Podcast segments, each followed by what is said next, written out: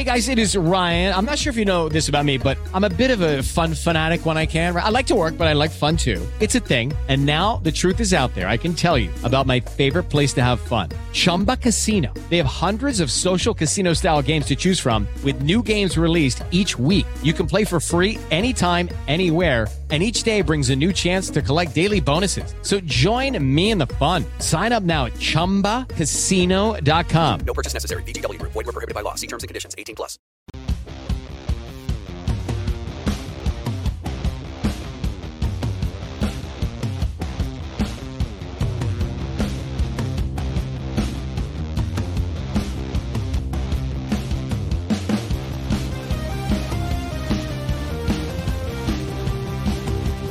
Fashionably late this morning just adds to the drama from a dramatic weekend. I'm Thomas Rank Carr, Ryan Snyder, and Sean Fitz with me on the B W I Live Show.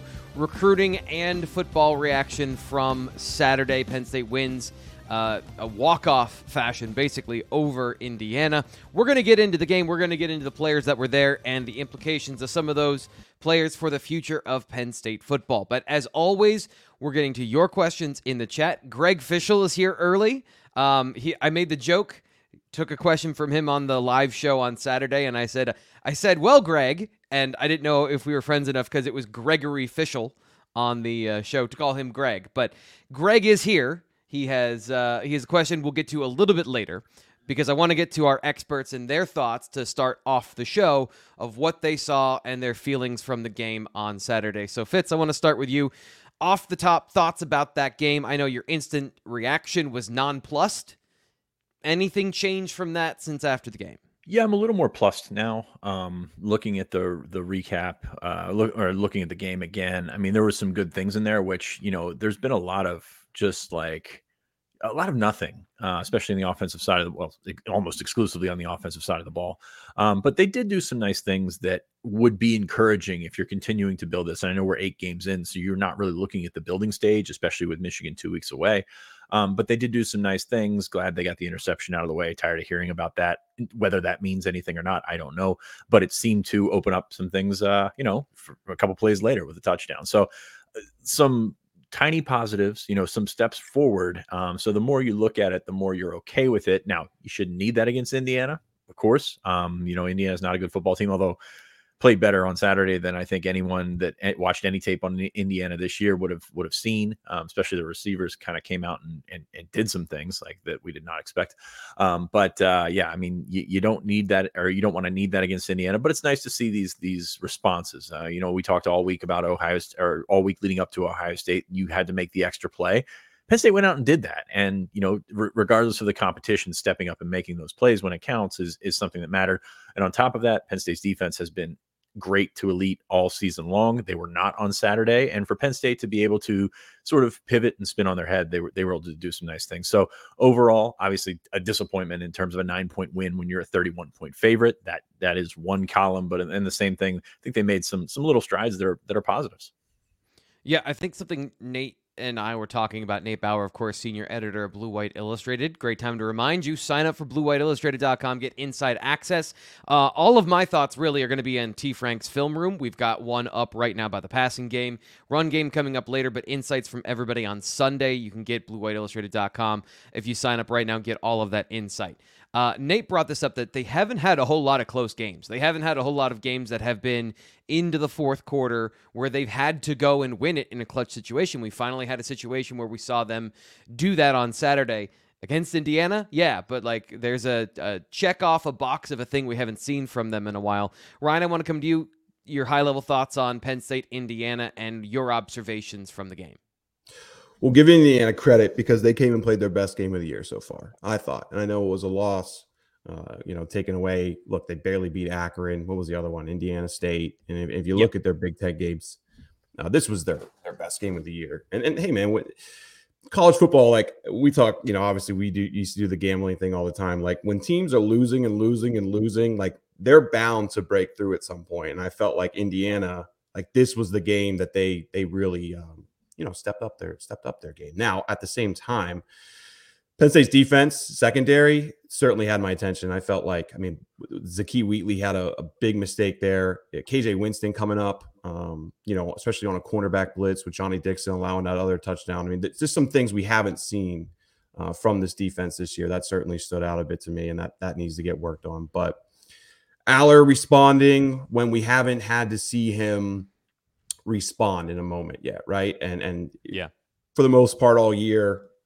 we wondered, okay, what's going to happen uh, when he needs to step up and make a play? And he did that. And I think that's big. And and I know a lot of people right now are, are you know, lukewarm on Drew and lukewarm really on the offense overall. But when you go back and watch that game, we're going to get into Drew in a little bit, so I don't want to get into it all right now. But he made some really important throws, you know, third and twenty-two, a big throw to KeAndre on third and nine. I mean, that we can go back and dissect it here a little bit later. But um, when I watched it again, I thought he played better than what I thought when I was watching the game.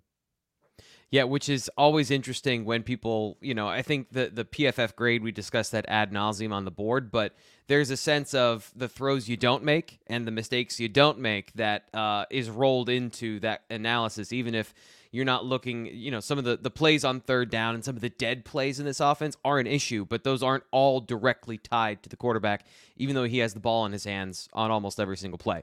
Uh, guys, want to tell you about our sponsor of today's show, and that is My Perfect Franchise. If you're looking to leave the corporate rat race for the American dream, maybe you want a side hustle. I'm a side hustler.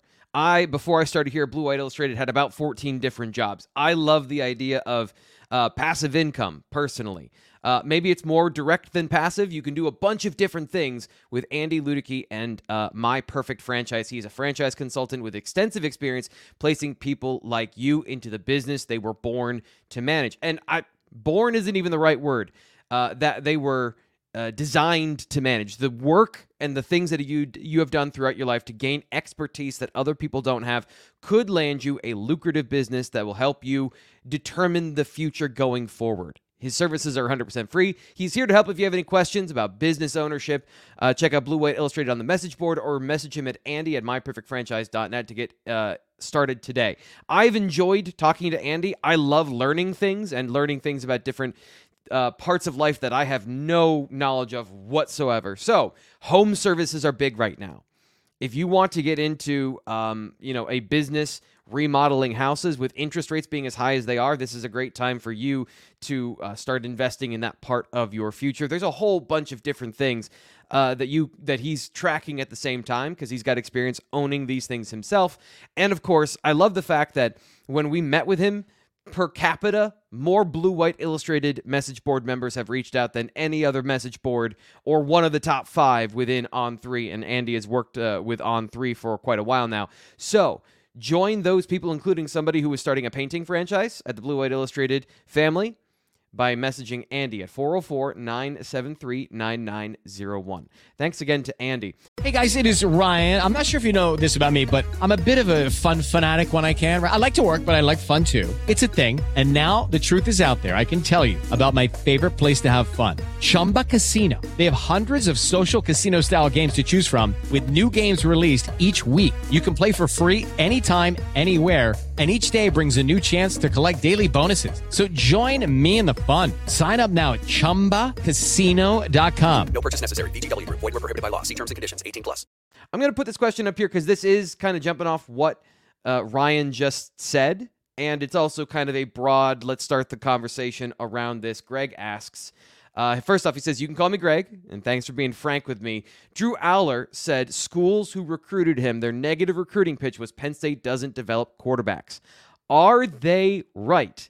And do we have the ability to know that yet, Fitz? We got you on mute for some reason. Muted. When you go do the ad thing, uh, yeah, that's when I go mute, just in case my dogs start barking or something. So, yeah, I'm right back in it. Want to know this week. Anyway, um, that, that's been the pitch with Franklin ever since he got here, really. Like, you look at, he came into Hackenberg, who had the reputation that he had with Bill O'Brien, and then all of a sudden, you know, things did not go well. So that has stuck with him that entire time. I mean, this is nothing new. This is not a situation where you're talking about Joe Moorhead, Ricky Ronnie, Mike Yurcich, whatever. It's it's been a thing that, hey, Franklin doesn't develop quarterbacks, and it's it's it's an easy one to latch on to. I mean, look at our message board. Um, so it, it's a situation where you have to work against that, and you have to trust the guy. He obviously trusts Mike Yurcich um, to do that. Um, are they good at developing quarterbacks? I mean, the last three quarterbacks have all been drafted. Like that's, that is something that not every school can say. So like that, that's your counterpoint to that. Now, uh, obviously Trace was not an, an uh, like a bona fide N F L prospect. Clifford, we thought was going to go undrafted, went in the fifth round. So there are, ca- there are layers and caveats to that, but Penn State has put quarterbacks in the N F L. So, um, some gray area there, you know, they, they, they've had good college quarterbacks, which is obviously the name of the game. If you're a, Uh, if you're a college coach, you want to win football games. Penn State's won a lot of football games with those guys, but at the same time, they haven't had a first round pick. That this is the guy, you know, you think you can develop into a first round pick, and and you're going to see whether that happens over the next couple of years. So, so I, I mean, I think there's there's there's been truth to that. Like, there's, I don't think it's a saying a secret. Like, Penn State has not developed quarterbacks at the level that other schools in the conference have. I mean, you look at Ohio State, where they were at before they started this assembly line of of. quarterback, quarterback, quarter. You know, they they yep. have found themselves in a spot where the quarterbacks flock to them. Penn State's not in that spot. Penn State won't be in that spot unless they turn Drew into a, a high round draft pick. So, so I think there's something to that. But at the same time, I mean, you got to filter out all the, the the B S. That's recruiting. That's not just a Penn State thing. That's not just a quarterback thing. You got to filter all this stuff out. So Penn State has a lot working against it when you're talking about recruiting quarterbacks, and and really that's nothing new.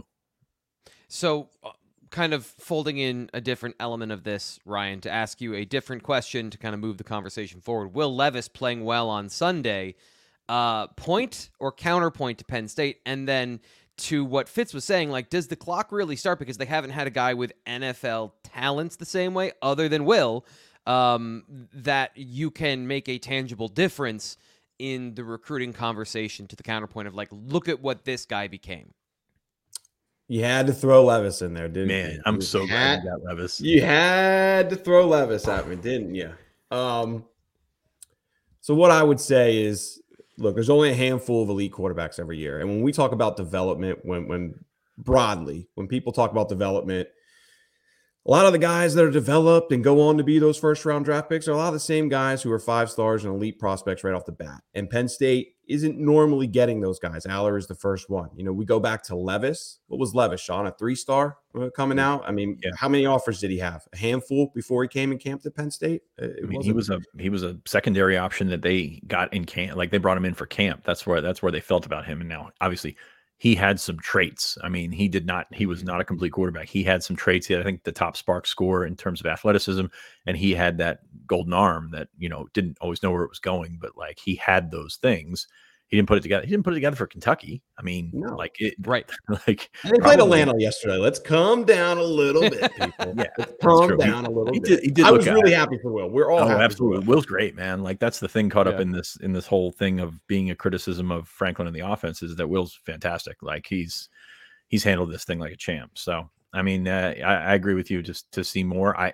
I, I said it back in the spring. I personally wouldn't want him as a first round pick, but I, they got him in the second round, right? They got him early yep. in the second mm-hmm. round. I mean, yep. that's, uh, that's worth spending a second round pick on. So those traits that he had, but we've talked too much Levis already. Thanks, T. Frank, for bringing that one up. Sorry. They, Here's they the thing. I haven't even scouting. seen him. and, and, I didn't see and, the game yesterday. Go ahead. Go ahead, T. Frank. Take it. Sorry. No, I was just going to say I didn't see the game yesterday, and so like I, I threw that out there, only seeing the stat line and seeing one highlight, which is very Will Levis of boomer bust deep thrower who's going to find somebody open or he's going to throw an interception. And the high side of variance hit for for the, the Titans yesterday. So who knows? Like, again, that is absolutely a wild roller coaster with Will Levis. Uh, Steven jumps in here. He says, Drew Allar is responding to the coaching he is getting. We need at least a Q B coach edition. Uh, if Penn State screws this up, no Q B for you. I think the last part there is the correct, like that is a real thing that we've talked about here on the show. Ryan, um, you know, you went semi-viral with your comments about uh, Drew Allar and how they get the ni- next five-star quarterback is have Drew to be really good. So the stakes are absolutely there with Drew Allar. We're getting very far off of what we're going to talk about today. But Sean says here, I still believe the team can achieve all of its goals. The adults in the room will have to put them in good spots to play to their strengths. So we're going to get to the that part of the show in just a little bit, but I do want to get to the recruiting breakdown. Players that attended yesterday, of course, you can go check out the full list over at blue white illustrated dot com. Ryan, coming back to you. Uh, name a couple players you found interesting uh, that came to campus and anything you know about their reaction, because we're still very early in that part of the phase of the week. Well, now I'm really wondering what I said about Allar a couple of weeks ago that went semi-viral. I don't. That was. Oh no, no, this is months frank. ago. This is months oh, ago. You okay. just you just said like the next way they get a five-star quarterback is Drew plays great. And right. I right. made a TikTok out of it and it went semi-viral. One of oh, our best wonderful. anyway. Good enough. Okay. Uh, guys on campus this week. Well, it was about a dozen or so Division I players. Okay, and out of those, handful or so have a Penn State offer. Penn State had out four new offers this week, so that really kind of uh, increased the overall depth of, of scholarship guys. I think it was, I want to say nine, about a dozen or so guys who hold an offer, and then uh, you know, I think it was like fifteen or so who actually have a Division I offer altogether. Uh, Alex Tash is, is the certainly the guy who kind of grabs my attention the most, twenty twenty-five linebacker out of Latrobe. Latrobe is, is not a school that, you know, often produces uh, Division I talent regularly. Uh, good program, but not not one that gets those those high, you know, guys are absolutely going to play F B S level. Uh, second second visit for him. He he's one of those guys that picked up an offer this week. Looking to catch up with him here in the couple coming days. Uh, I don't, you know, haven't haven't caught up with Alex yet, so that's that's something I need to do here still. But uh, looks like a pretty good physical linebacker. Plays well in space. Uh, Sean, I would think he. Do you think he'd be a Mike at Penn State? I would, I would think, a, I mean, a box guy at least. Like, mm-hmm. I, I don't think he's a, a Sam guy. So, but I mean, he's six two, uh, two ten right now. So that he fits the bill of being a Mike. He's a guy that's, um, I struggle to call him a late riser because it was twenty twenty-five. He's, he's been rising lately. He's been a guy that uh, really, when you play at a school like Greater Latrobe, you know, a lot of people are going to say, who, who is coming from, like, why is James Franklin and Terry Smith going to Latrobe? Like, that's not, we a, had that on our message board last week. Did you see that? Yeah. Yeah, no doubt, no doubt. Um, and uh, so Pittsburgh, Wisconsin, uh, Penn State just came in. I think Virginia, Virginia Tech in there as well. So um, he he got on the regional radar, and this one is certainly a head turner for him. Um, he's he's been a guy that that kind of has blown up this year. Has played really solid both sides of the ball, a linebacker, running back. So he's been uh, a guy that's uh, yeah. I think T. Frank just said it in the chat. It's, he's been fun to watch. Um, and uh, you know, sometimes those guys will just pop up. Uh, right under your nose, but also out of nowhere. And, and Tash seems to be one of those guys. A couple others, he, T. Frank, I'll take it there. I mean, De- Desi Jones coming back in uh, from New Jersey, fourth visit now for Penn State. Uh, three-star right now at on three, four-star in the in the industry rankings. And certainly this feels like a receiver that Penn State is going to be very much uh, in the mix with here moving forward. Like I said, this is his fourth visit now. Has some quality offers to Ohio State, Texas, to name a few. And then many of the regional schools with Pitt, Rutgers, Syracuse, uh, West Virginia, V A Tech, schools like that. But uh, four visits in, in, in one year, consistently coming to Penn State. I think he's certainly been to Penn State more than any other school so far. Uh, but this feels this, this feels like a player that I think uh, they're going to be in the mix with with the good, for for the long haul. You know, especially throughout the spring, and, and you know we'll see when he when he wants to narrow things down. Uh, a couple others, Jermaine Kinsler, I got to add to hey, another New Ryan. Jersey pro. Go ahead. I just want to jump in here and ask a follow-up question uh, because his his film is pretty split. Receiver, safety. Is he universally seen as a receiver, or are some teams recruiting him as a safety? And kind of where do you – is Penn State keeping the door open for both in this situation? I, I believe wide receiver. Sean, have you heard otherwise on that? Yeah, I, I haven't. I'm, I'm, wide receiver has been almost exclusively from what mm-hmm. from what he tells me, and I, I like him as a wide receiver. Also, I will say this, and it's kind of like we said about Cam Wallace. Like, his defensive stuff is – I mean, I don't I don't know that he's like a D one safety, but at the same time, he's like physical, like he can play football, like he can actually play yeah. football. And his size is better than I expected. He's over five ten. You know, he's sometimes when you're a slot guy listed at five ten, you're, you might be five nine, but we've got the, the verifieds and he's over five ten. So that's good to see. But uh, nice, nice junior film, I thought. Like uh, Ohio State offered him a couple of weeks ago. Whether that's a committable offer, I don't know. Um, but uh, it's certainly a head turner because Ohio State isn't one that just throws them out, uh, especially if they're sub-regional. You know, New Jersey's not exactly uh, where uh, Ohio State likes to go, but like that's still in the in the drivable area, I guess I would say. Um, so yeah, I think uh, we've we've seen some good stuff from Desi Jones. He's been on campus a number of times. Um, I think Blue White game as well. So he's he's hit some of those uh, uh, those those those hallmark visits. Was on campus for, I believe it was for the West Virginia game, not the whiteout, um, because Jersey starts a week later. But uh, yeah, I, I was pleasantly surprised when I put on the tape this week to check in on him because he's uh, he's a good little player. So, who are some of the other guys you were going to highlight before I interrupted you, Ryan? Sean, you want to go? You, I mean, do you want to? That's all you, you want to talk about? Uh, so with Jermaine Kinsler, I just feel like we have to talk about. Very interesting twenty twenty-six prospect. So T. Frank has him there at six six, two forty, right? And that's what we had him at coming into the weekend. Well, guess what? That's not the case. Uh, but it kind of in a good way. Um, he's just a little under six six. So we'll, six six is pretty legit. It's about six five and a half, we'll say. Uh, but he's up to two seventy. Uh, so that certainly was kind of one of the big things that grabbed our attention uh, as far as, you know, when gathering information from, from different people after the game. Uh, I, I think Penn State likes him as an offensive tackle. Uh, we'll, we'll see yeah. here. I'm writing a story on him now. He he, he plays primarily tight end and, and defensive end. Uh, but I, I think Penn State, especially when you're talking about a sophomore who has two plus years to, to, to go, really three almost full years of high school to go. Uh, this is this is a guy who's obviously going to keep growing. So uh, right now, yeah, we have him listed as an edge. I, I don't see that really happening. Maybe he could play defensive line, move inside. Uh, I, yeah. I'm trying to get a feel for whether he's in the offensive tackle or not. It's it's kind of too early to say anyway. I think as things progress and depending on where schools recruit him as, that's, that's really what uh, will determine things there. But originally from Florida, moved up to New Jersey this year, has some quality offers. Florida, Miami, he's visited both of those schools, visited Rutgers as well. Tennessee's another quality offer that he has. And uh, he was a guy we we thought would probably get an offer coming into to the weekend. So Uh, another player to keep an eye on there. And then, you know, last two I'll mention, Sean, quick. It's just the twenty twenty-seven guys, Carter, Carter Bonner and uh, Ormond Hill, the the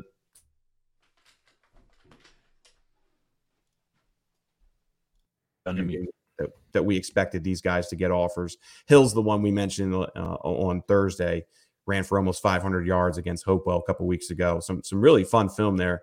Uh, to watch and, and see how he progresses. But this is his first big, big offer. Uh, Bonner, I think Bonner had maybe one other offer, and then they both have U N L V, I think it is. But uh, watch these guys explode here uh, over the months ahead.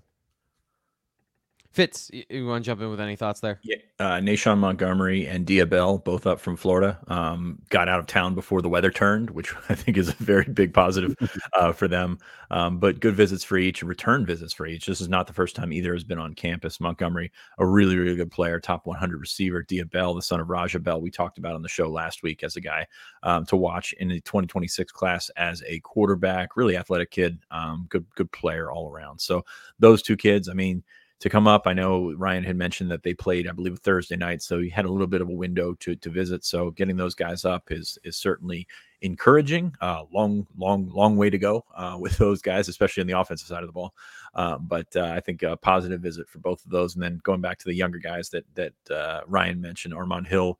Um, he's he's not the biggest guy, but he's also a freshman. Um, Carter Bonner is kind of a different story. The kid's almost six three as a freshman. Right. Which, He is, uh, he seems like a dude early. So um, it's uh, it's good to see Penn State getting on, on those. Um, James Franklin and Terry Smith were out in Western Pennsylvania last week uh, to make the rounds to check out, you know, Central Catholic and all the, the, the usual schools um, that they will go to, but also stopping at Latrobe, stopping uh, at these these other schools. Uh, West Mifflin is where Ormond Hill is. So like getting out and about and trying to re- reestablish themselves in Pittsburgh, which might be a little bit easier after this weekend with Pat Narduzzi uh, saying what Pat Narduzzi said. T. Frank, you threw Levis at us, so I'm going to throw uh, Narduzzi back at you. Fair, fair enough. Yeah, I, I, I was.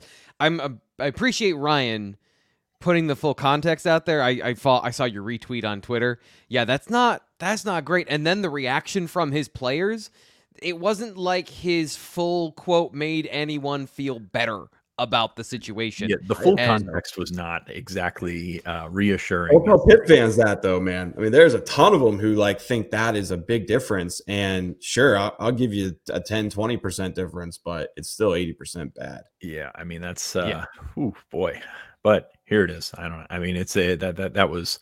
That was really, really tough to see. Um, uh, there was also a comment in the in the chat about the receivers at Manheim Township being pretty good. Um, Hayden Johnson, the quarterback from Manheim Township, committed to Lehigh, was on campus this weekend as a you know a potential walk on. If Penn State could get him as a walk on, boy, that'd be a good one. Like that would be a really good quarterback uh, to bring into mm-hmm. your system. forty touchdowns, zero interceptions this year. Ryan, I know you went and saw him in person. For sure, yeah, I went down there to watch. Uh, Matt Zoller's obviously earlier in the year. And I left there just as intrigued with, with Hayden Johnson. Of course, he's he's we've been. I mean, Hayden's been around for what, has he played for three years now? I think. Uh, yeah, he's been he's been at camp. He's been all over the place. He's, he's a six foot quarterback, so you know, going to be limited right. in terms of the looks that he gets. But like, he's a heck of a player. Great player, and and Manheim Township is a heck of a team too. I mean, we'll. I, I, you know, obviously with an away game next week, maybe next week's recruiting pod, we'll, we'll look at, you know, playoffs a little bit and what's going on here in, in P I A A. But uh, Manheim Township is going to be, they, they're going to be a serious player, uh, not only in District three, but, but probably the, all of states. Uh, we have a celebrity in the chat, uh, Nate Bauer joining us today. Longtime viewer. Just want to let you guys know, love your content. Keep it up. Always appreciate it when we have important people in the chat, including uh, Night Raven, who is a regular here a couple years ago, hasn't been able to get on a live show. Just wanted to say what's up. Glad he's here. Six foot three is a freshman, he says, talking about uh, some of the players we just talked about. Could end up being Andre the Giant. Some people just straight up stop growing in tenth grade. I don't know anything about that, but, you know, it would have been good to be six three before you stop growing. Uh, when when we're talking about Ormond Hill, though, guys, the running back, I, I made the joke, is is Jawan Snyder going to be done recruiting because he's all the way out to twenty twenty-six, twenty twenty-seven for a position as physically important from a measurement standpoint? How does that offer and how does that relationship grow and change as we learn more? Because it seems like that's one where twenty-six, okay, Messiah Mickens is a big kid. Like, there's a lot of things that we see already from a measurement perspective that are going to translate. twenty-seven, though, twenty twenty-seven, like, how do you guys view that offer and that conversation, despite the fact that Ormond Hill had a very good uh, showing a couple weeks ago, Ryan?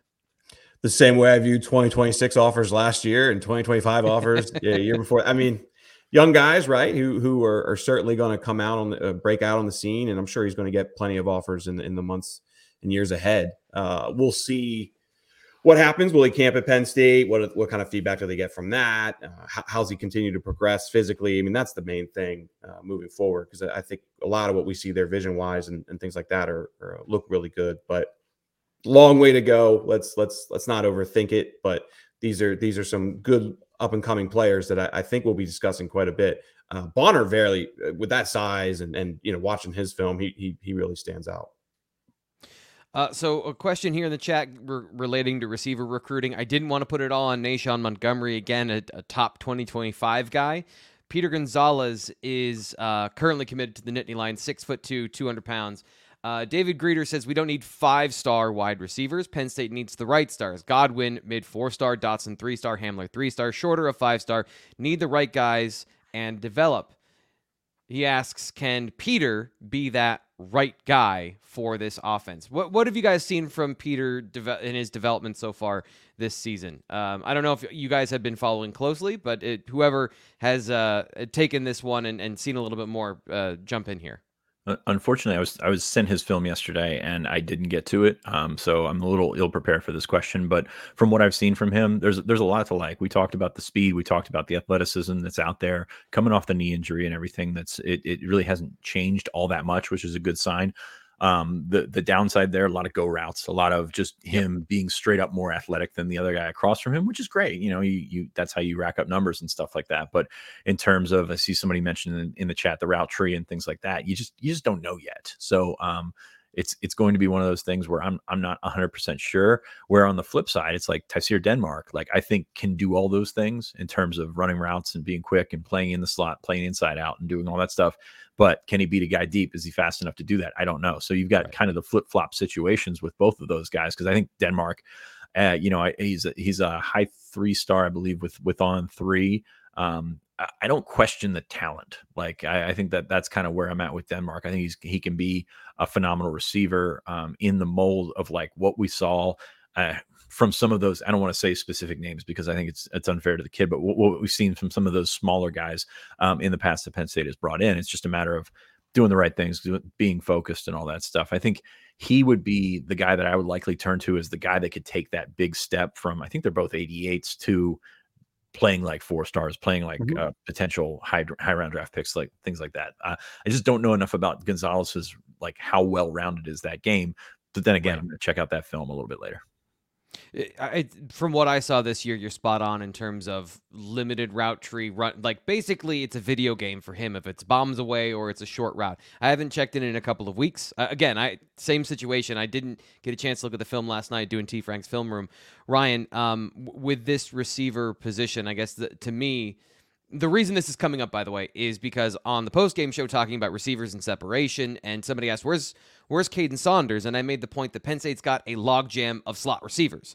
The whole mm-hmm. point of this offense this year is putting KeAndre Lambert-Smith in the slot, which is where Caden Saunders lives himself. So Peter, being a guy that plays on the outside, six two, physical, deep ball, I think the fit is important here as Penn State tries to restock the cupboard on outside guys in the transfer portal as well. So, Ryan, is, do you think that's a fair comparison between the two? Sure. And a separation between Denmark and uh, and and uh, Peter? Sure. Yeah, I, I don't. I can't. I can't really argue against that. I, I do. I do think it's funny. The one guy we skipped when we were talking about visitor list this weekend was Tysir Denmark, Sean, who was a five ten receiver, right. who uh, you know obviously kind of fits what, what Penn State already had. Penn State. I will say real quick just to mention him. He, they did host a twenty twenty-four receiver this week. Like I said, Tysir Denmark out of uh, Christian Brothers up there in, um, was it Buffalo or Syracuse? One of those two. Yeah. Uh, was previously committed to Michigan State. Doesn't hold a Penn State offer yet. Let's let's see where things go. I mean, obviously they want to. I'm sure they have other targets they're trying to they're trying to hit on, and then you know if they if they don't get much there, maybe they'll circle back on Torrance. But he is he is a guy to keep an eye on. But uh, it, like we said on Thursday, man, to me it's all about the portal. This this class isn't. Yeah, you could, even if you get a, somehow you get a, you know, Nick Marsh to flip or Chance Robinson, which I don't really see happening. What what are those guys going to be able to do next year with Allar? Uh, to me, th- this is going to be the most important position in the portal. It's going to be where they put the majority of their resources, I would think. There's other positions of need, but this is this is the glaring hole, and and we'll find out what in in uh, December, January. I love when we have a perfect natural transition to talk about the game. Penn State versus Indiana. The Nittany Lions win the game. Dramatic fashion, a fifty-seven-yard quasi-walk-off touchdown from Drew Allar to KeAndre Lambert-Smith. So let's start with the offense and talk about how... The, the question after this, the, the game was, do one or two great plays make up for the constant... Uh, halting presence of the offense, of not really looking like they're in a good flow for most of the game, and then suddenly an interception and you rebound in an astounding way. Uh, Fitz, I know we talked off the top that you're a little more plussed about this, but let's talk about Drew specifically. What were your thoughts on his play during the game and how he how he uh, projects forward or doesn't after that game? It was a heck of a time for an interception, right? And a bad one at that, which is actually like... Yeah.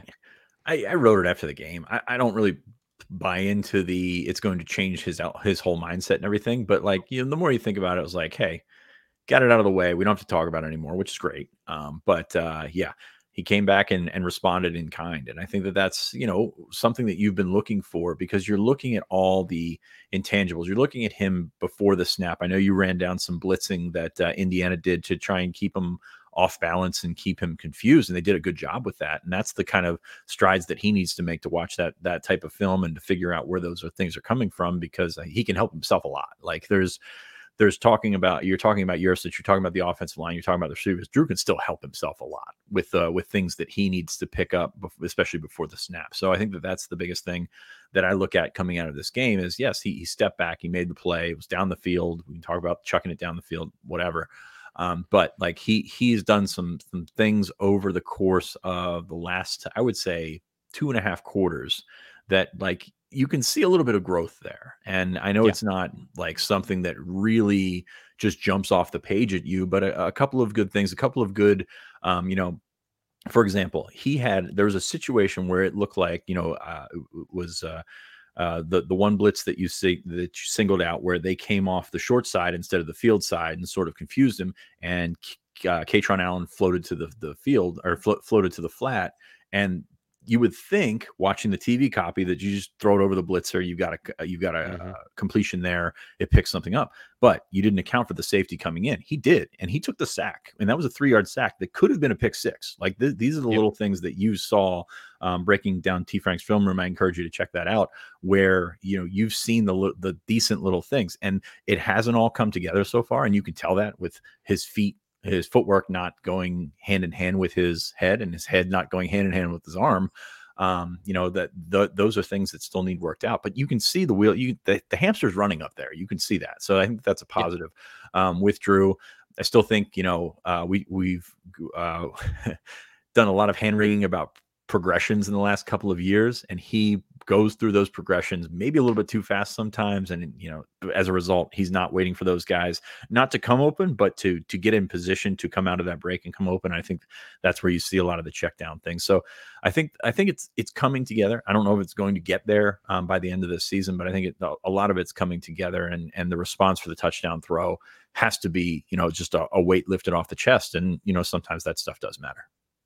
Yeah, one of the things I was really impressed with, you can check out, is it wasn't just that throw. They were more aggressive either because Indiana gave it to them or because they made a dead, they made a decision to do that. And that's one of the things I, I checked out today. Ryan, um, you're... I, Let me bring up quickly, two things real quick. Can I bring up two things yes, real quick? Yes, please.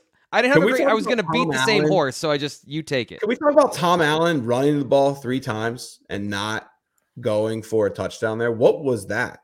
Like, were they yeah. just scared they were going to turn it over? Like, that shocked me. You had a golden opportunity, and they just played for the field goal. What was In, that? Indiana, Indiana ran off schedule extremely well. Like, they like got to third down, and they got to third and long, and Penn State pinned their ears back. They went after it, and Indiana caught them like two or three times in the second half. And I'm pretty sure that's where that was going, because if you do that and you don't get it, you still kick the field goal, and then that playing field evens when you go into overtime, because yep. you just have to make one more play. So I think that, like, I can see the thought process. Obviously, I was talking to Zach Osterman from the Indy Star, and he's like, I don't know why they wouldn't throw it. Like, the, this is your chance to, like, do the thing, like yeah. not not wait until overtime. And I think there's arguments for both of that, but I can see why they wanted to catch them off guard. And to Penn State's credit, on that third down, they did not let that that gap in the middle, which was, you know, kind of glaring all day, not so much because of the uh, you know, the defensive tackles not holding up, but they were running stunts, they were running all these kind of things that that mm-hmm. really opened things up for Sorsby, and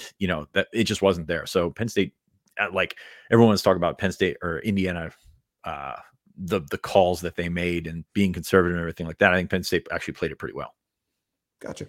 Just curious. I mean, you know, like I said, I, I spend most of the first half, most of the game, you know, working on recruiting things. So I don't watch every single play like you guys do, but obviously at the end of that, I'm, I'm fully uh, watching every little detail. And that one just kind of surprised me there. I just, I think a lot of other coaches out there are way more aggressive in that situation. The other thing I wanted to bring up was that it was funny. You were talking about how Drew goes through his progressions too fast sometimes. I thought on the Khalil Dinkins touchdown, he was too slow because he was just staring at Nick almost the whole it. time, and you got oh, yeah. Dinkins wide open over here. I just thought that was yeah. that was funny. I mean, that uh, was like a fourth read though, so like mm-hmm.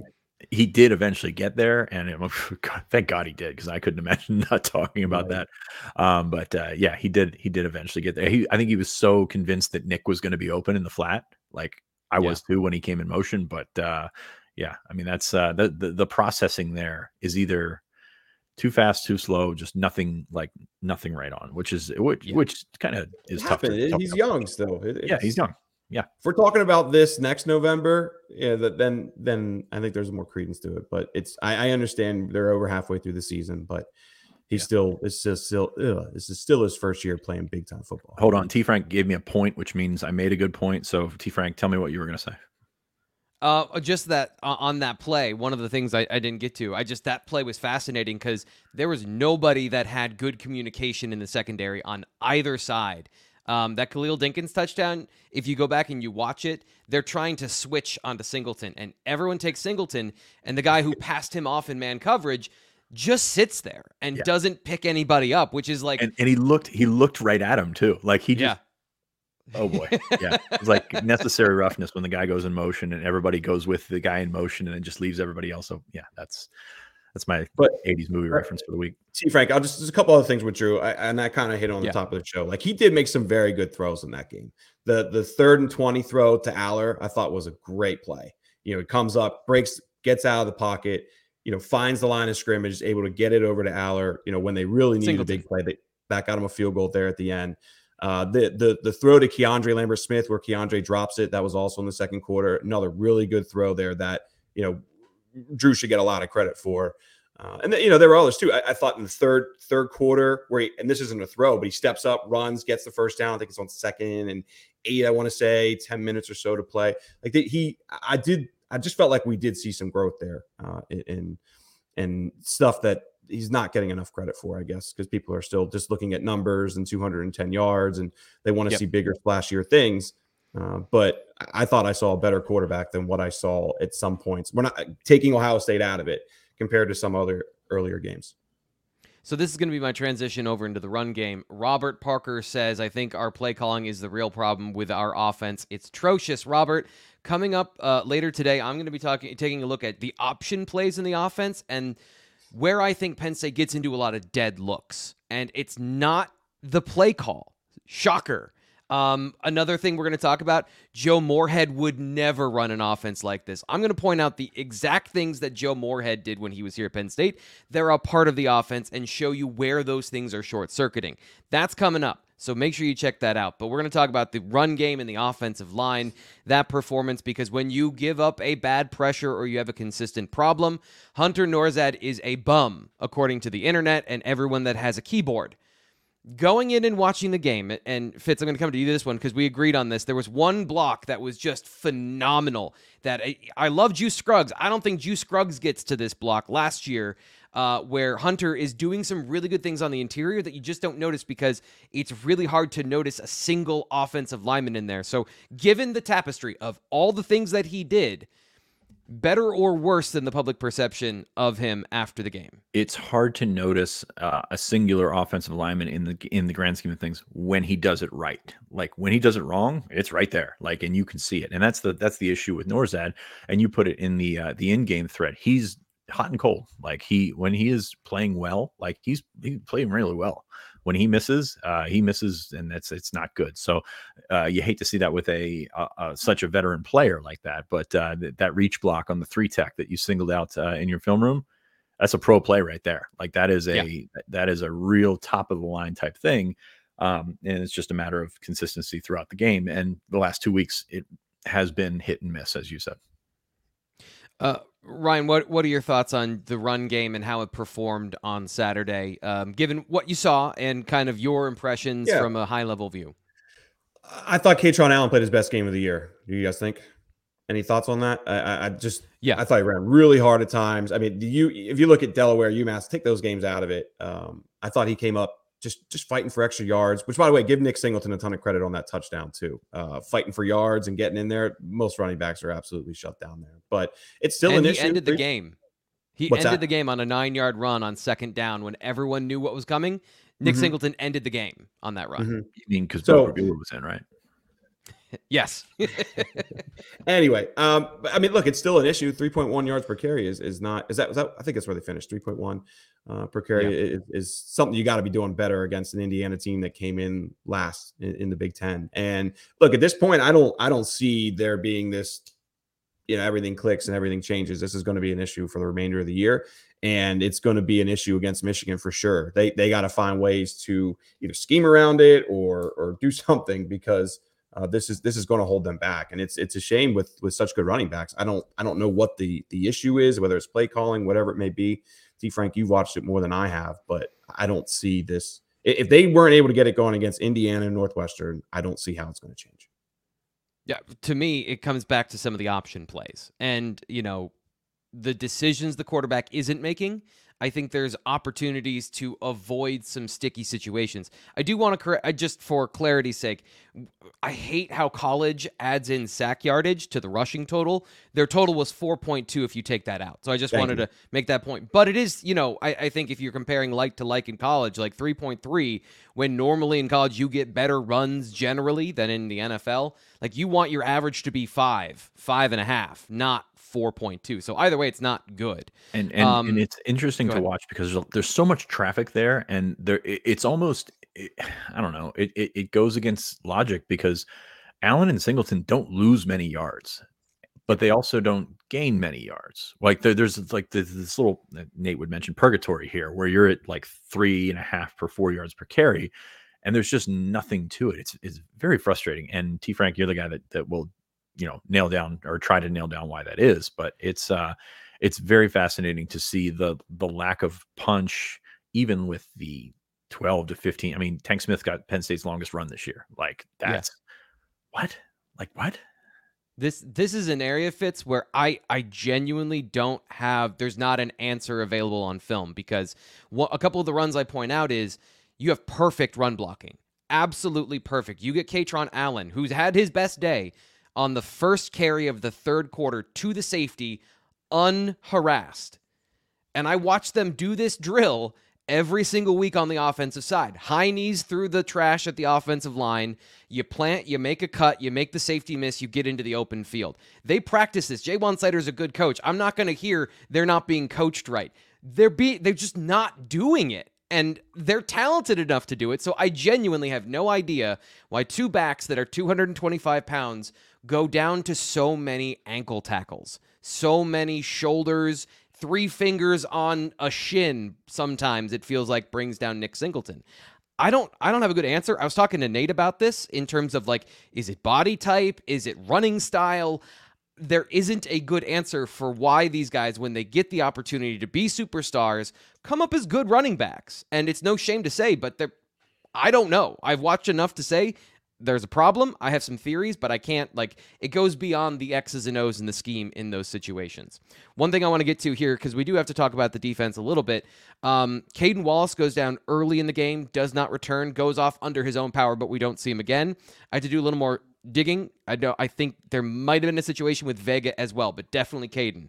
Concerns about that going forward, heading into uh, a very important two-game stretch with Drew Shelton at right tackle. What what are you what are your thoughts on that, Ryan? Is Drew ready for that? I mean, he he had good moments last year, but I don't know, has Drew kind of taken the next step? Because I, I will say, I thought Caden Wallace has taken the next step this year. And is he a lead or anything? Yep. No, but but he certainly has improved. Uh, especially after last year and, and especially two years ago. But um, yeah, it would absolutely absolutely be an issue, and and they can't lose Vega either uh, because they need that uh, they need that rotation in there. So we'll we'll see where things go. I, obviously, we're not going to know much about it. Uh, James, is, we'll we'll see where they're at on Wednesday. But yeah, it it would absolutely be an issue because Caden Wallace, I thought, has been playing some of his best football. Yeah, I agree. I agree with Ryan there. I think Caden may have been Penn State's best offensive player against Ohio State, which is not saying anything, but like he's been better than people want to give him credit for. Um, he got rolled up on, I believe it was just before the punt that uh, hit the guy, or the excuse me, was muffed. Penn State, Riley Thompson's incredible at creating uh, creating yeah. big plays. Um, one of most one of Penn State's most explosive players. Um, but uh, he came out of the game. He walked to the sideline, got rolled up on, walked to the sideline, got checked out, went to the tent, and he was still out there. Like he wasn't being, you know, he wasn't on crutches. He wasn't being, uh, you know, tended to by trainers the whole game. He was doing some balance drills, doing some things where you could see him trying to to get loose. And, you know, that could be a good thing, could be a bad thing. I don't, uh, of all the things I am, a doctor is not one of them. Um, but uh, yeah, that's, that's, that's concerning there. Drew Shelton came in, did, did okay. I mean, it wasn't anything that, uh, you would, you know, say it's an upgrade or anything like that, but uh, he did okay. Venga is interesting because I, I, I, I am one hundred percent sure this offense, you know, as at, is at its best with J B Nelson and, and Wormley there at uh, at yep. guard. Just Venga has had some growing pains. He's done some nice things, but he's also, you know, like Norzad, when he misses, you notice, and uh, that's kind of where he's been. He came off slowly. Um, didn't really, I kind of lost sight of him, which is amazing considering he's just absolutely massive. Um, but. Uh, You know, offensive line, you, you you chip down depth. I mean, it comes down. It's going to come down with Shelton and and Drew, uh, Nick Dawkins, excuse me, uh, two guys that they believe are, you know, they call starters. Um, but uh, that's certainly not not a place you want to be uh, in late October, especially with Michigan two weeks away. Do we want to talk about the receivers? Because I feel like that might set off uh, some sort of fire in the chat. Um, we can move on to the defense if you guys want to move on to the defense. We got a, we got a couple minutes left, but I want to make sure that we get everything because, you know, once again, mixed messages coming from from that side of the ball, especially with um, another Wallace going down, Trey Wallace going down in that game, coming out in a sling. That doesn't look good. You know, it's getting crunch time for the Penn State offense, and suddenly the injury bug hits for the first time this year. Of course, as you guys have said, we won't get a ton of information about that, but let's move on to the defense. Let's talk about what you guys saw from them. Are you concerned about this as a letdown game for Penn State, or is this just, as Fitz, you said it, you have a bad week. They're allowed to have a bad week. They can't be lights out the entire season. Hey, let's hope this is the letdown game. You know, if that's the letdown game, that's uh, still okay. Like, you know, I know you, you don't want to give up twenty-four points to Indiana, especially the way that they did it. Communication errors. The secondary was, I don't want to say concerning, but like we're playing on a curve here when we're talking about the defense and the criticism for the defense because they've been so good this year. Um, you know, Kalen King has not been what we expected him to be. There are a couple guys on that defense that even though the defense is playing well as a whole, you know, you could still see that there's more ahead of them. Abdul Carter is one of them. Um, you've had some guys step up. Deny Dennis Sutton, I thought was fantastic over the weekend. Um, they essentially played a two to three man rotation at defensive end. Um, I don't have the Zariah Fisher numbers off offhand, but Adisa Isaac and Deni Dennis Sutton played a lot of football this weekend. So, um, so that was good to see. Um, oh, Indiana got the ball out quickly, so I'm not surprised that the sacks weren't there. Uh, it is notable. I don't know if it's surprising, but it's notable where the sacks are coming from, and they're coming from the second and third levels, which is really fun to see. Like Daquan Hardy lighting that dude up in the red zone was pretty incredible. Um, it wasn't yeah. a situation where, um, you know, Indiana had a complete letdown or anything. They chose to block someone. They chose to let him come off the edge, and that was the wrong choice. And you know, you're gonna you're gonna have plays like that. Um, so yeah, I mean that that's the thing. Like, there's it, it was up and down, but considering where that defense has been all year, yeah, they they've earned a pass. I don't think there's any question.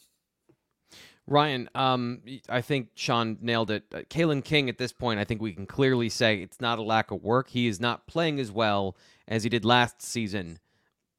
First off, you know, I know you look at the the P F F numbers specifically each week. Just can you give an idea for people that like those stats and like those things generally where he is this year, and y- y- how what do you think about how he's played so far?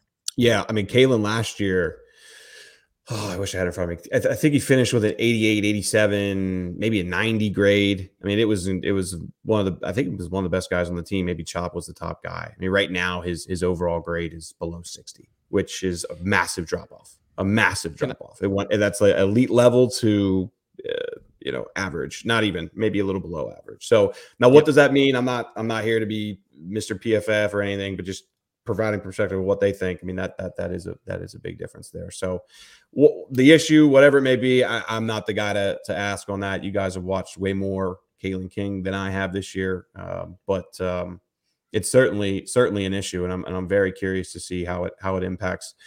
Uh, his draft stock long term, but I'm really curious to see if he's able to rebound when it matters most against Michigan here in two weeks. And actually, screw that, against Maryland this upcoming yeah. week, because yeah, Maryland's Maryland's struggling, but uh, you know, you know they're going to come to play this week. So uh, if there's ever a time for for that the, for that flip or that switch to flip, uh, it's this week.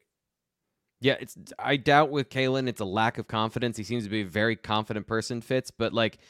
Are you do, you do you have a thought on pinpointing what the difference is between Kalen King this year and last year? I don't really like I I mean we expected them to go after Johnny Dixon and expected them to go after Hardy because King was there, and their teams aren't doing that. So they're not I don't want to say not scared of Kalen King because we I think we've seen what he's capable of, but like they they are spreading the ball around more, putting more on him, and and he's been left a little bit alone. So I'm thinking he's, you know, trying not to get beat deep and things like that, which is, you know, what good corners do. But we've seen him make breaks on those balls before, and it's just it's just not coming as easily this year. So I, I don't I don't have that. No. Uh, we're going to talk about the run defense and the front here for a second. You guys touched on some of the stuff at defensive end, but if you got any questions in the chat, things you want to discuss at the end of the show, we'll have two or three minutes. So best question we're going to put up on the on the screen. Uh, so just giving you a little bit of an advance warning if you're here in the chat and you want to get some question or something on the show. Lack of Chop Robinson. It felt like that was pretty noticeable in the game, Fitz, where you didn't have, not that they've been elite at containing running mobile quarterbacks, but not having there and providing pressure. Again, concern, question mark, or do you think that the guys were good enough that replaced him to ultimately get the job done in crunch time when you needed it? Yeah, I think there's concern there. Like, and, and I don't, I don't know that it's the, uh, the pressure. Like, Chop's been pretty good against the run this year, and I think that that's where. And I don't know if it's a whole defensive mindset or something like that. Penn State played up the field a lot this weekend, and they typically don't do that when Chop is in there. So I think that that, that is a concern, knowing what's on the schedule ahead of you. Um, you know, you'd like to go down to, to Maryland and, and get ahead, but how many times have we said that this year about opponents? You'd like to go down and, and, and do that. Yeah. Um, but I'm specifically looking at Michigan with the, the running game that they're going to bring to the table. Uh, you know, you, we, we talk about Chop as a, as a guy that gets off the ball, rushes the passer and everything like that, but he's been, he's been better against the run this year. And I think that's, that's the, I think that's probably where they missed him the most on Saturday. Uh, mobile quarterbacks seem to be a problem for every defense, but um, you mentioned J J McCarthy's left on the schedule, what we saw from this defense with Soresby. Ryan extra concern, or do you think it's just going to be they'll get those guys back and it'll be more of a straight up, you know, performance well, from the Penn State defense going forward? Well, one thing that kind of grabs my eye is the between the last two games, they played as many. I'm talking about Adisa and Denai, excuse me. They played as many snaps the last two games as they almost did the first the previous four games combined. Uh, which real, I mean, they absolutely they played more than the three previous, and then I think Illinois yeah. they each had around thirty or so. So it. It, long story short, they played about eighty-five percent of the first four games combined in, in the last two games. So getting Chop back, yeah, we'll see if it's this weekend, but do they have to play another forty plus snaps against, against Maryland? Because if they do, they're going through, you know, we're talking about one hundred thirty snaps in three games leading into the most physical team you're going to play this year. So that's, that's the big thing that kind of is standing out to me. You, you brought up Zariah, Sean, he played just nineteen snaps right. in, in this past yep. game, where the other two were both over forty. So to me, that's the big, we know the Adisa and Denai are going to play well, but do they wear down because they have to just overextend themselves for three weeks? And then again, you're playing the most physical team um, on your schedule here, November eleventh. And that's, that's just not a recipe you want if Chop can't make it back. Uh, where does Denai fit into that picture after a game winning uh, sack fumble, yakety sacks into the back of the end zone fits. You Did know, you see that, them put we, yakety sacks to that? That was awesome. Yeah. Um, and also, yeah, you said walk-off touchdown. You have to credit the walk-off safety because that's what yep. that's what really ended the game. Hey, man, that kid's a player. Like he is, uh, he does everything right in terms of approach and things like that. And he's he's not the freak athlete. He's not as quick off the ball as Chop or Adisa, but he is a he's a monster in training, and he's uh, one of those guys that you can really, I think, rely on over the next year or so. So yeah, he's. Uh, I was I was happy to see that because you know you, you never want to see injuries. You never want to see one or two. Even Amin Vanover, Van, Vanover, by the way, was was dressed and he warmed up, which is a good sign considering his leg went the other direction against Ohio State. Never like to see that. Um, but uh, you know, I think getting him back would would be a big big step because he would be their number three without Chop. But uh, Denai, yeah, I think he's he's on schedule. He's doing some really nice things, and he's he's. He brings it, man. He you, you want to talk like he's got the physical gifts. Like again, he's not the he's not going to come out and run a four three at the combine or four four at the combine, but he is massive and he brings it every play. He's a high motor guy, and uh, it's it's really cool to see from a guy that was you know ranked as high as he is. Um, he's he's taken taking it to the next level. Yeah, I, I love the work he's done to work on his weaknesses too. You know, and it, it was a five star, but not a guy without flaws. All players have flaws, but he has worked and been aware and humble enough to accept the coaching, I think. Still work to be done there, but you see when it matters, able to get pressure, get that sack, and uh, and seal the game for the Nittany Lions. And, and be I overwhelming. Guess the, like, that's the thing. Like, yeah. it, it's one thing to to slip off and, and, you know, come unblocked or something, but he was, he overwhelmed the tackle, he made the play, and then yakety sacks. Cue yakety sacks. It was fantastic. um, I guess let's get this question. I promise we get one question. Uh, we we talked about the offensive line and the perception versus the reality. And Chase, if you were here for that, I, I think we answered the second part of your question. Uh, the first part of the question, how would you guys rate Phil Trautwein? How do you think he has done?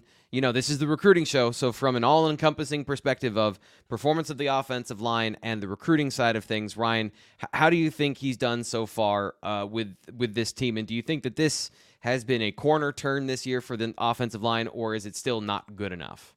Uh, I mean, from a recruiting perspective, the last two years I think have been very good, right? I mean, how many times have we talked about over the years Penn State gets one or two four stars, a lot of mid-range three stars? I mean, last year it was four straight four stars. Um, and so is the O-line perfect? No, but I mean, I don't think, how are they not? I feel like they're not substantially better, but they're absolutely better than what they were uh, in previous years. Right. I mean, I don't, I don't look at like we, what was the chat? Maybe like two weeks ago on the message board, you know, people were being, were being, you know, asking questions. Was it two weeks ago? Maybe it was after Ohio State. It was after Ohio State probably.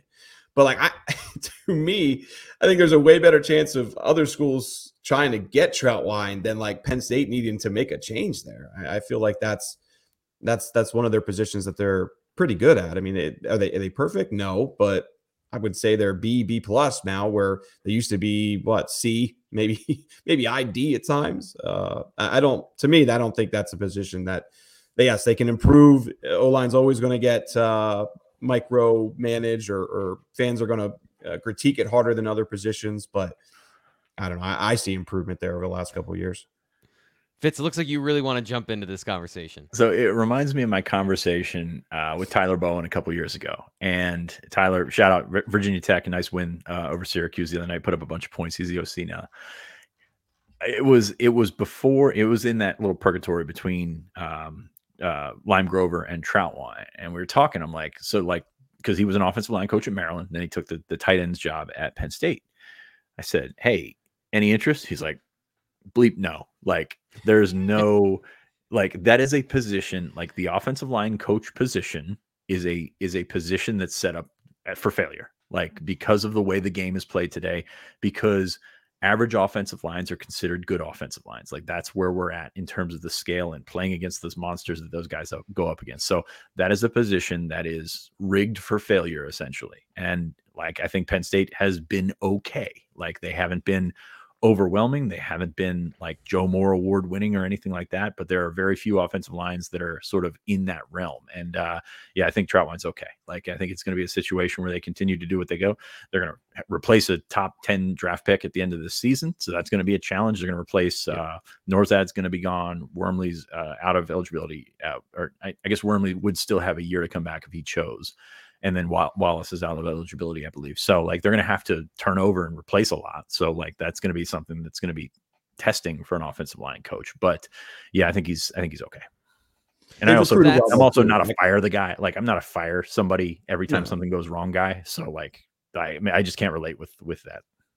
Like yeah, I have faith. Sure. Like Anthony Donko. Like he's Anthony Donko is going to be a good player. Like I, obviously we got to yep. throw him out there and see what happens. But um I think I think some of these young guys are going to step up and impress. I do.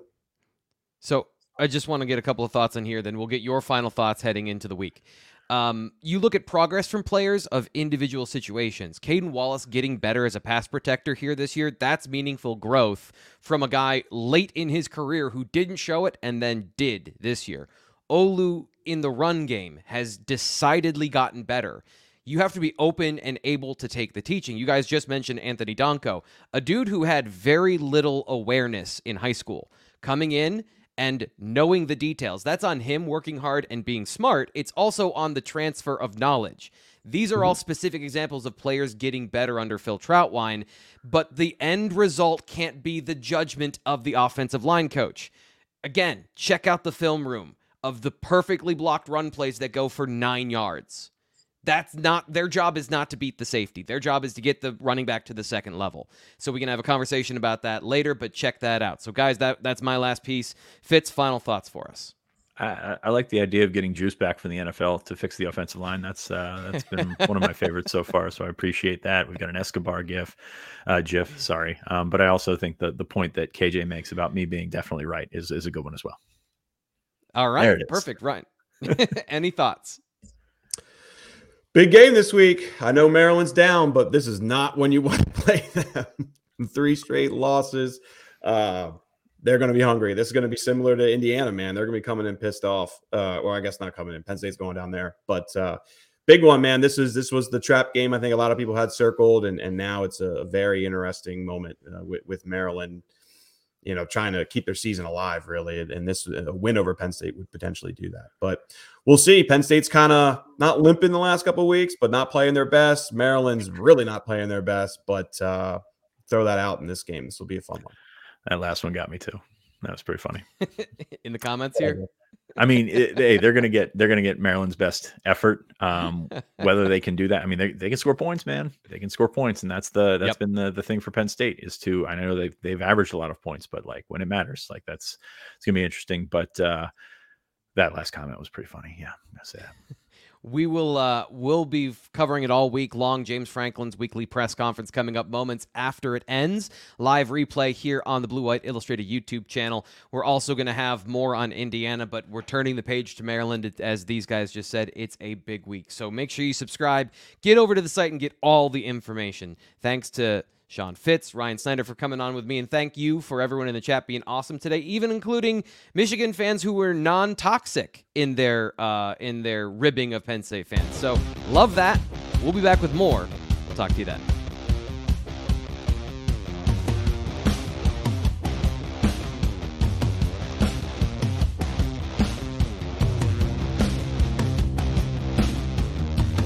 Hello, it is Ryan, and I was on a flight the other day playing one of my favorite social spin slot games on Chumba Casino dot com. I looked over at the person sitting next to me, and you know what they were doing?